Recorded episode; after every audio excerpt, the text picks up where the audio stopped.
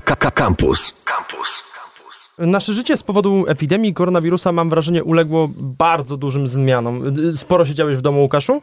Siedziałem bardzo dużo w domu i bardzo dużo czytałem dzięki temu, że miałem bardzo dużo czasu i uświadomiłem sobie, że poznałem nowe słowa takie jak na przykład kwarantanna. Może wstyd się przyznać, ale nie wiedziałem, co to znaczy. Trochę wstyd. Ja miałem natomiast dokładnie ten sam problem ze szpitalami jednoimiennymi. Totalnie w ogóle nie miałem pojęcia o co chodzi, więc... Dokładnie, ja też nie wiedziałem. Mam wrażenie, że y, nasz język y, trochę się w ten sposób urozmaica i właśnie o tym będziemy rozmawiać z doktorem habilitowanym Markiem Łazińskim z Instytutu Języka Polskiego, z którym właśnie jesteśmy na łączu. Dzień dobry. Dzień dobry. Dzień dobry. A czy dzięki pandemii zwiększa się świadomość społeczna i ludzie nieświadomie się rozwijają, poznając takie nowe słowa? Ludzie poznają nowe słowa w każdej sytuacji. Nie sądzę, żeby, e, żeby e, ten zysk, e, jaki mamy, że poznaliśmy nowe słowa, wart byłby tego, żeby mówić dzięki pandemii. Nie, Nie oczywiście w każdej tak. sytuacji poznajemy jakieś nowe słowa. Przykłady, które panowie wymienili, te dwa przykłady są z dwóch dziedzin. Kwarantanna to jednak słowo języka ogólnego, może nie często używane, ale tak. Natomiast szpital jednoinno, jednoimienny to typowy przykład słownictwa bardzo profesjonalnego. Ja też nie miałem pojęcia, co to jest szpital jednoimienny. Mogłem się tylko domyślać, że że imię, które jak wiem oznaczało kiedyś nie tylko imię człowieka, ale w ogóle nazwę, no to, mhm. że to miało znaczyć. Tak, oczywiście do nowej sytuacji musieliśmy się przyzwyczaić również w ten sposób, żeby ją e, ją nazwać. Przy czym jeżeli ta nazwa dotyczy tylko i wyłącznie identyfikacji, to to jest w gruncie rzeczy techniczny zysk. Techniczny zysk. Jeżeli natomiast ta nazwa e, niesie z sobą jednocześnie rodzaj e, oswojenia zjawiska, E, to, e, to wtedy mamy do czynienia z funkcją języka już nie tylko informującą, nie tylko twórczą, ale w jakimś sensie twórczą, sprawczą, kreatywną. Jednak też mam wrażenie, że y, niektórych słów przez obecną sytuację używamy no, znacznie, znacznie częściej. Na pewno. E, na pewno, przy czym część z tych słów to są słowa języka absolutnie ogólnego. No, oczywiście częściej używamy słowa ograniczenie, częściej używamy słowa test, y, częściej też y, używamy słowa dystans. To wszystko, co w jakiś sposób określa naszą sytuację. A to wzbogaca nasz język, czy trochę go upraszcza? Przez to, że używamy cały czas tych samych słów. Nie formułowałbym takich tez, że to upraszcza język. Po prostu, jeżeli mamy, y, jeżeli mamy temat, o którym mówimy wszyscy, bo on nas wszystkich dotyczy, to rzecz jasna z tym tematem związane są, związane są słowa. W jednym z Nie wywiadów. W jednym z wywiadów wspomniał pan, że do naszego języka zaczynają wkraczać takie zamienniki pospolitych wyrazów, jak na przykład ekstraordynaryjny. Czy pandemia może doprowadzić do tego, że nawet niewykształcone osoby zaczną wzbogacać swój język? Że nawet, znaczy nie mówię, nie, nie używam słowa niewykształcony, nawet e, człowiek, nie wiem, nie znający łaciny, ale czytający kiedyś Sienkiewicza, choć taki też teraz mniej, e, nie będzie miał problemu ze zrozumieniem słowa mm, ekstraordynaryjny. To słowo rzeczywiście jest ciekawe, ponieważ mam wrażenie, że, że w dyskursie publicznym ze strony urzędników władzy, ale nie tylko, mamy tendencję do mówienia ekstraordynaryjny, żeby tylko nie powiedzieć nadzwyczajny, bo to się kojarzy jakoś ze stanem nadzwyczajnym, z tego, czego, z, te, z tym, czego nie wprowadzono. Absolutnie nie chcę mówić tutaj o e, decyzjach politycznych. Mówię o języku.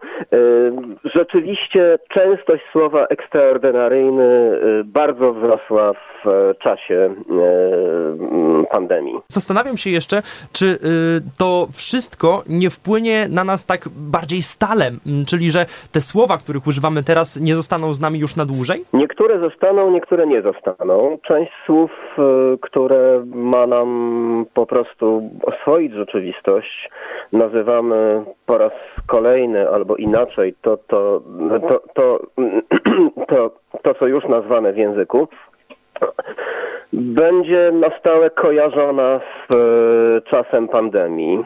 Inne słowa zostaną z nami na stałe, bo zwrócą uwagę na zjawiska społeczne, które tutaj się rozpoczęły, a być może będą trwać. Być może częściej będziemy mówili o pracy zdalnej, jeżeli częściej, także po zakończeniu pandemii, będziemy pracować zdalnie. Być może ma to sens. Być może będziemy częściej mówili o różnego rodzaju usługach i procedurach medycznych, które e, teraz e, są stosowane. Nie wiem, o testach.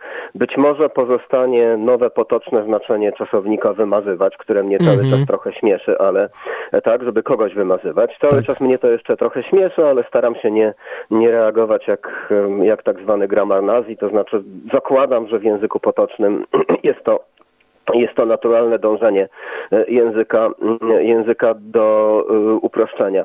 Natomiast e, czy zostaną z nami takie słowa jak koronalia na oznaczenie właśnie sytuacji, którą mamy w tej chwili? Czy pozostanie z nami słowo korona demokracja, korona panika, korona party, korona matura? No, czytam w tej chwili z listy, którą sobie kiedyś zgromadziłem na podstawie bieżącego przeszukania korpusu ta lista ma kilkadziesiąt słów, myślę, że dzisiaj byłoby ich sto kilkadziesiąt. E, co ciekawe, jak patrzyłem na, na e, częstość tych słów, przynajmniej w tekstach pisanych, internetowych, ale na stronach gazet i portali takich no, quasi prasowych, to wbrew pozorom najczęstsze był wcale nie korona kryzys, ani nie korona matura, tylko korona obligacje, czyli jakieś instrumenty finansowe, które mają nas w tej chwili ratować. Więc oczywiście cząstka korona możemy dodać właściwie do każdego polskiego słowa, ale nie sądzę, żeby 90% słów z dodaną cząstką korona przetrwało obecną sytuację. Właśnie, bo teraz potocznym słowom e, zakładamy koronę. Czy dodawanie tak. tego słówka korona jest poprawne, czy nie? Zacznijmy od poprawności słowa koronawirus. Słowo koronawirus nie jest typowe dla języka polskiego. O tym już w różnych wywiadach mówiło wielu językoznawców, więc tylko powtórzę. Rzecz jasna, złożenia w języku polskim tworzy się najczęściej z takim, e, z takim interfiksem, jak się mówi naukowo, czyli takim wrostkiem o. Więc właściwie mhm. powinien być koronawirus. No dobrze, ale myśmy koronawirus y, zapożyczyli w całości z języka angielskiego. E, uznajemy, że to jest poprawne słowo, natomiast nie jest typowe dla języka polskiego, tylko jest ono w całości zapożyczeniem. Znaczy, jak gdyby to połączenie wirusa i korony nie odbywa się na mm, e, gruncie języka polskiego, tylko zostało w całości zapożyczone. Dobrze, ale teraz e, tworzymy takie słowo jak koronabus który jeździ z testami. Tak albo korona bajki, tak, według e, niektórych, albo korona matura, albo korona wybory, albo korona polityka. No nie wiem, cokolwiek czytam w tej chwili. I tak się zastanawiamy w tej chwili, czy ten koronabus nie powinien się nazywać koronobusem. Ba, gdyby to było połączenie słów korona i bus, to się powinien nazywać koronobus, ale to jest połączenie słów koronawirus i bus. A zatem y, tu jest takie dziwne złożenie drugiego stopnia.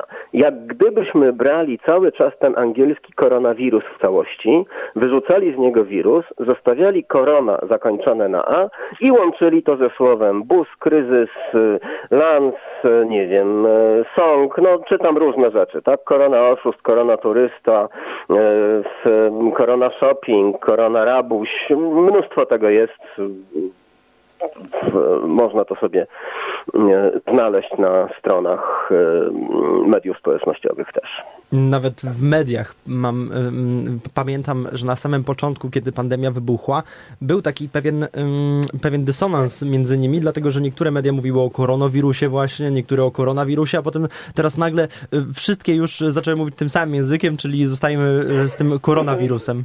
Myślę, że koronawirus to była taka, taki rodzaj hiperpoprawności, żebyśmy to koniecznie chcieli nazwać po polsku. No cały świat zapożyczył to z języka e, angielskiego, a jeszcze, żeby było śmieszne i dla języka angielskiego też nie jest to do końca typowe, bo e, to jest oczywiście słowo łacińskie. Korona po łacinie oznaczała i wieniec, i poświatę wokół słońca. E, później także koronę cesarską, w czasie jeszcze kiedy łacina była mm, językiem językiem powszechnie używanym. No ale potem języki zachodnioeuropejskie y, na oznaczenie nakrycia głowy monarchy zaczęły stosować inne słowa, pochodzące od słowa korona, ale zmienione, tak? Angielskie crown czy mm, niemieckie y, krone, a w językach słowiańskich też wcale nie jest tak jak u nas, bo po czesku jest koruna e, i tak dalej. Mhm. E, polski jest jednym z niewielu języków, rosyjski, ukraiński też, bo tam korona jest polskim zapożyczeniem, wbrew pozorom. Otóż polski jest niewielu, jednym z niewielu języków, gdzie ta sama korona, która jest w koronawirusie, kojarzy nam się e, z królewskim nakryciem głowy, w związku z tym jedna z okładek polityki e, to był, już nie pamiętam, czy prezydent Duda, czy inny polityk, tak takiej, w takiej tak, obwódce, tak, tak. w takiej obwódce z w, w takiej obwódce z, na wzór korony. Pamiętam, tak, pamiętam tę okładkę. To był chyba pan prezydent, z to co kojarzę. A skoro teraz... Tak mi się wydaje, e, tak mi się wydaje, że taką okładkę byłoby dużo, dużo, trud, dużo trudniej było wpaść, byłoby wpaść na pomysł takiej okładki w języku, w którym korona w tym, e, w tym brzmieniu nie oznacza królewskiego nakrycia głowy. Właśnie, teraz do każdego słowa dodajemy korona i na przykład tak. zamiast mówić impreza, mówimy korona party. Czy nie uważa korona pan, party, że to tak. niszczy nasz język? Mm, ja w ogóle nie uważam, żeby nowe słowa niszczyły nasz język.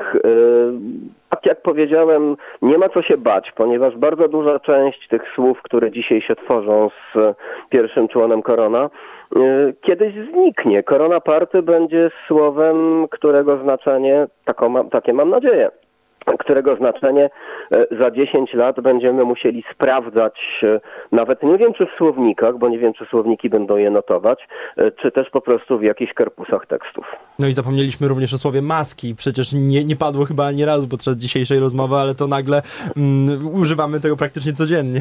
Może dlatego, że w studiu no tak, siedzimy bez masek. Jest, to prawda. Tak, to już jest z dziedziny takich słów, które były zawsze, tylko po prostu częstość używania, czy też częstość stosowania przedmiotów przedmiotu, które słowa oznaczają, jest znacznie większa. A maska oczywiście mm, daje podstawę do no, bardzo wielu, nie wiem, metafor, e, więc maska piękne słowo. Tak. No właśnie, to może... Wybraliśmy no, jedno ze słów miesięcy w naszym uniwersyteckim e, projekcie Słowa Klucze. Tak, chyba dosyć słusznie. A skoro już jesteśmy przy tej, przy tej okazji, to e, tak sobie myślę, że może mm, w takim razie czas na powstawanie nowych przysłów, na przykład baba bez maski to lżej?